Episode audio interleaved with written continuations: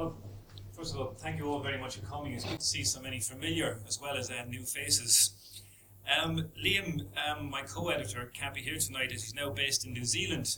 But in the time-honoured tradition of overseas celebrities unable to attend British ceremonies, he has sent along the water cooler in his place. However, I'm assured by Faber that tonight's event is being broadcast live to New Zealand, so hello New Zealand. this event also functions as a kind of smuggled in semi launch for the good novel. So before introducing the distinguished panel that I've flown in at great personal expense, I'd like to say a bit about what this book does and thanks all the people who made it and tonight possible. Um, without the support from the outset of Lee Brackstone, editorial director at Faber, we wouldn't be here tonight. Um, my day job is as academic literature editor at Cambridge University Press. A perennially irritating part of that job is standing at uh, launches and hearing speeches which thank me for my patience. This usually means the book was extremely late and I should have sacked the author years ago. Instead, I smile politely and insist on how moved I am to be listed in the acknowledgements after the author is Budgie or Goldfish. So, in that same excruciating spirit and with an awful sense of inevitability, I want to thank Lee for his patience with this project. Um, Lee recruited the book uh, for Faber at an early stage. Many of the contributors and novels included in it are attached to Faber. He's a palpable presence throughout. I also want to thank Alex Holroyd for her energy and efficiency in organising tonight's events and many other events associated with the book. And um, thank the LRB uh, bookshop staff for welcoming us to this beautiful bibliographical space.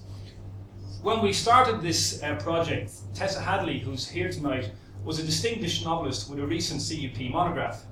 Now she is a very distinguished novelist with a CUP monograph that is strangely never mentioned in her many glowing profiles. Benjamin Markovits was an aspiring novelist, now he's author of three distinguished and successful novels. So to Ben and Tessa, to James Wood, Amit Chaudhuri and Frances Wilson, thank you all very much for being part of the project and for your patience. The book is distinguished by your presence and contributions.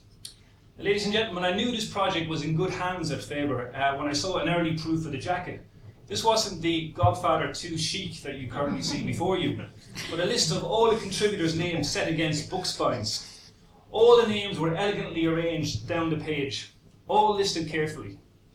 All names, that is, except one. One solitary name had been excluded. One name. It took two phone calls from my parents, a letter from our parish priest, and a week long protest camping outside the Faber headquarters before they agreed to reinsert my name. In a Groucho Marx way, the whole episode was immensely reassuring about the kind of club I was trying to join. But during that week camping outside the Faber headquarters, I use that word in its traditional Norfolk coast, coast context. During that week camping outside the Faber headquarters, unsuccessfully competing with the big issues seller by offering five Cambridge hardbacks for a pound. I had time to reflect on the good of novel. And during those cold, hungry nights on the pavement, my mind recalls some memorable pub- publishing lunches. One such was in New York with Denis Donoghue. Now, Denis is Irish. He is six foot six. He is the Henry James Professor of English and American Literature at NYU. He is father of Emma Donoghue. He is a critic of great power, tact, and precision. Over lunch, I asked him what he thought of the most recent book by a prominent Irish writer. Denis threw himself back in his chair, lifted both hands behind his head, and with a huge grin said, Absolutely fucking crazy. Two weeks later in Cambridge, I asked my friend and colleague John Kerrigan what he thought of the same book. John is English. He is Grace Professor of Renaissance Literature at Cambridge University. He is a critic of great power, tact, precision. John paused.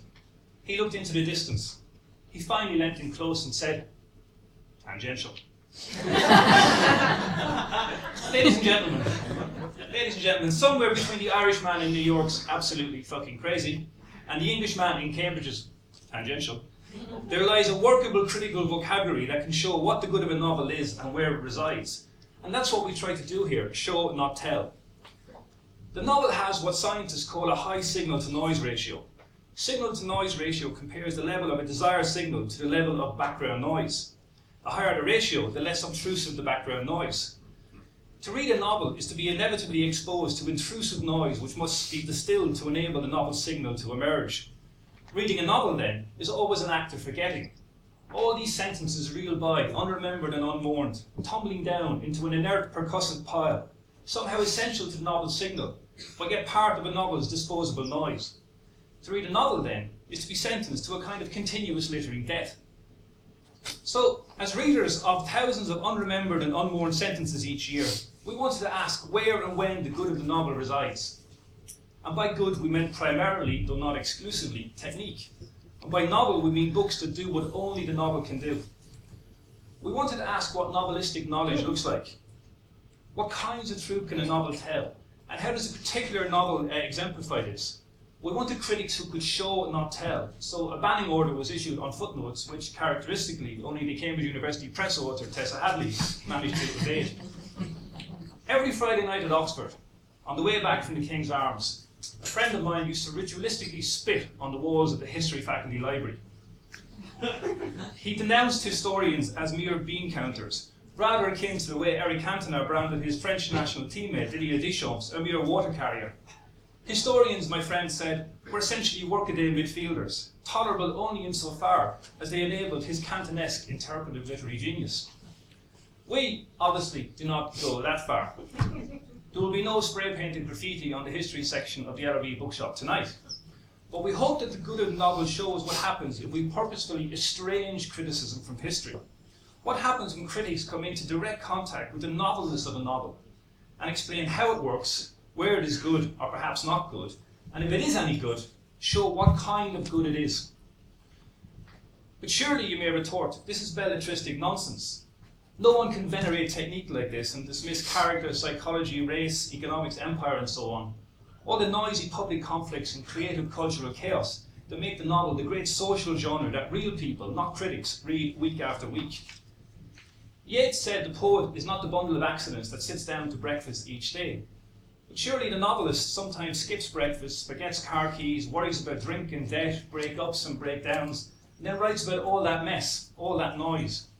In short, the novel is always in society, and any attempt to insulate and extract the genre from history, to promote an evaluative approach to technique, is surely a scandalous act of critical evasion, inadequate, incompetent, insufficient.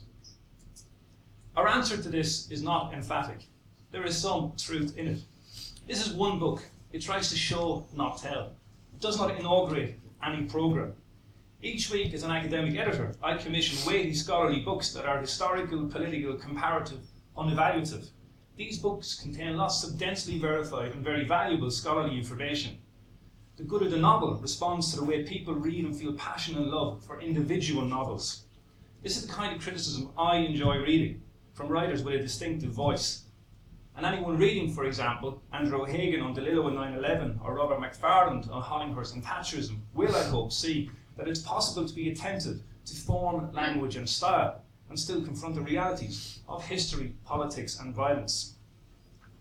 Our introduction ends on what I hope is that modest but clear note. Each novel sets the terms of its own reception, makes its own demands of its readers. Each novel writes its own constitution. The novel is a history, a tradition, a generic profile. It has characteristic procedures and protocols. It has distinctive faculties and virtues. One can say, for one thing, that the truth of fiction cannot be rendered in any other form. It cannot be abstracted or codified, turned into a thesis or proposition. Novelistic truth is not data, not reportage, not documentary, not philosophical tenet, not political slogan. Questions as to what the novel does and what kinds of truth the novel tells are best answered in practice. And this is what the good of the novel aims to do, by bringing some of the strongest critics of the present moment into contact with some of the finest novels of the past three decades. How good are these novels? What kind of good are they?